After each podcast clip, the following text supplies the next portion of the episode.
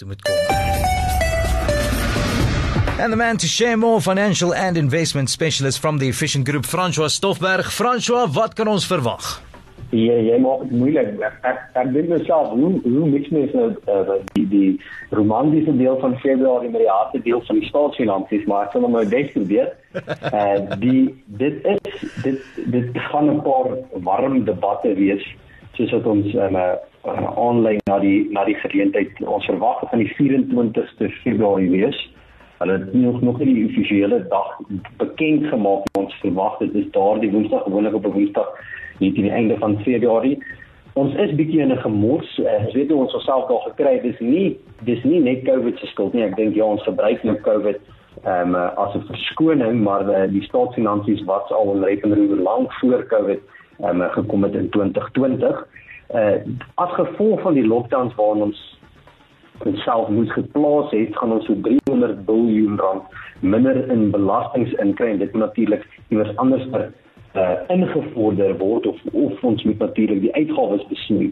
Uh nou as gevolg van die afname in die ontvangste um, gaan die tekort, uh, dis nou natuurlik as jy jou inkomste by jou uitgawes aftrek, die tekort spring van so 6% na 15% as totaal as 'n persentasie van totale uitgawes en die skuldvlakke styg van so 60% vlakke na 80% vlakke van BBP. So 80% van BBP is wat ons nou nou as die totale skuldlas het in Suid-Afrika en die rentekomponent daarvan is ook nou al tussen 15 en 20% van totale uitgawes. Wat dit beteken is in die verlede was dit so rondom 10 11% 20%. So 5 tussen 15 en 20% van die geld wat ons voorheen aan goed soos infrastruktuur, grants, skole, um, skole, gesondheid ensovoorts spandeer het, kan ons nou nie meer daaraan spandeer nie, want ons moet dit nou aan rente terugbetaling um, betaal. So dit is soos ek sê 'n paar moeilike gesprekke wat hierdie maand gevoer gaan moet word. Ehm um, hulle meen dat hulle die uitgawes gaan sny deur staatsamptenare se se se lone te vries vir 3 jaar.